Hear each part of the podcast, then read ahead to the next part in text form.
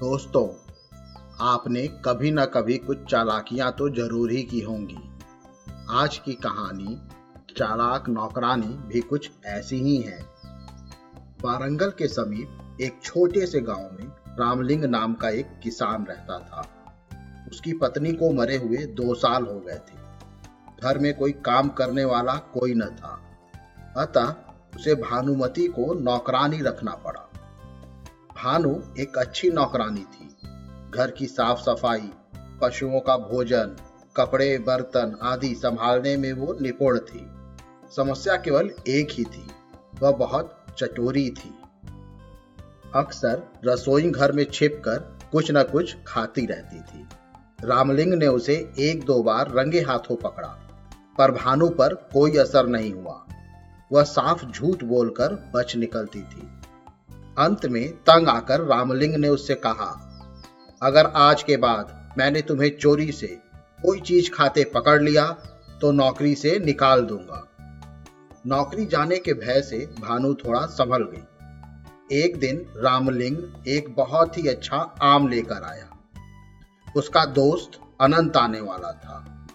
उसने भानुमति को बुलाया, सुनो, इस आम का छिलका उतार कर टुकड़ों में काट दो। हम दोनों दोस्त आज इसे मज़े से खाएँगे। भानुमति को आम बेहद पसंद थे।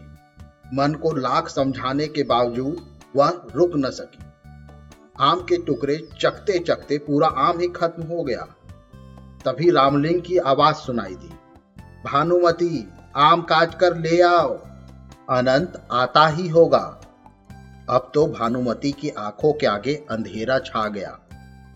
उसे नौकरी जाने की चिंता होने लगी। तभी उसे एक योजना सूझी।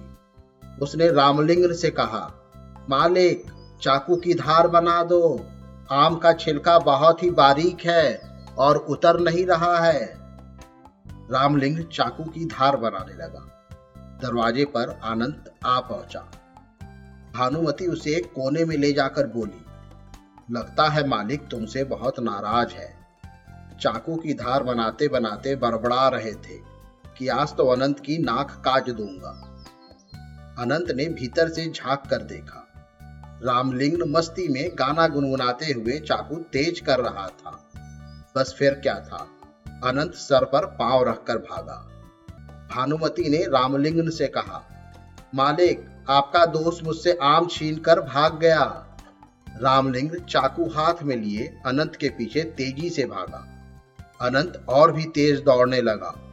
रामलिंग चिल्ला रहा था, रुक तो जा भाई, कम से कम आधा काट के दे जा।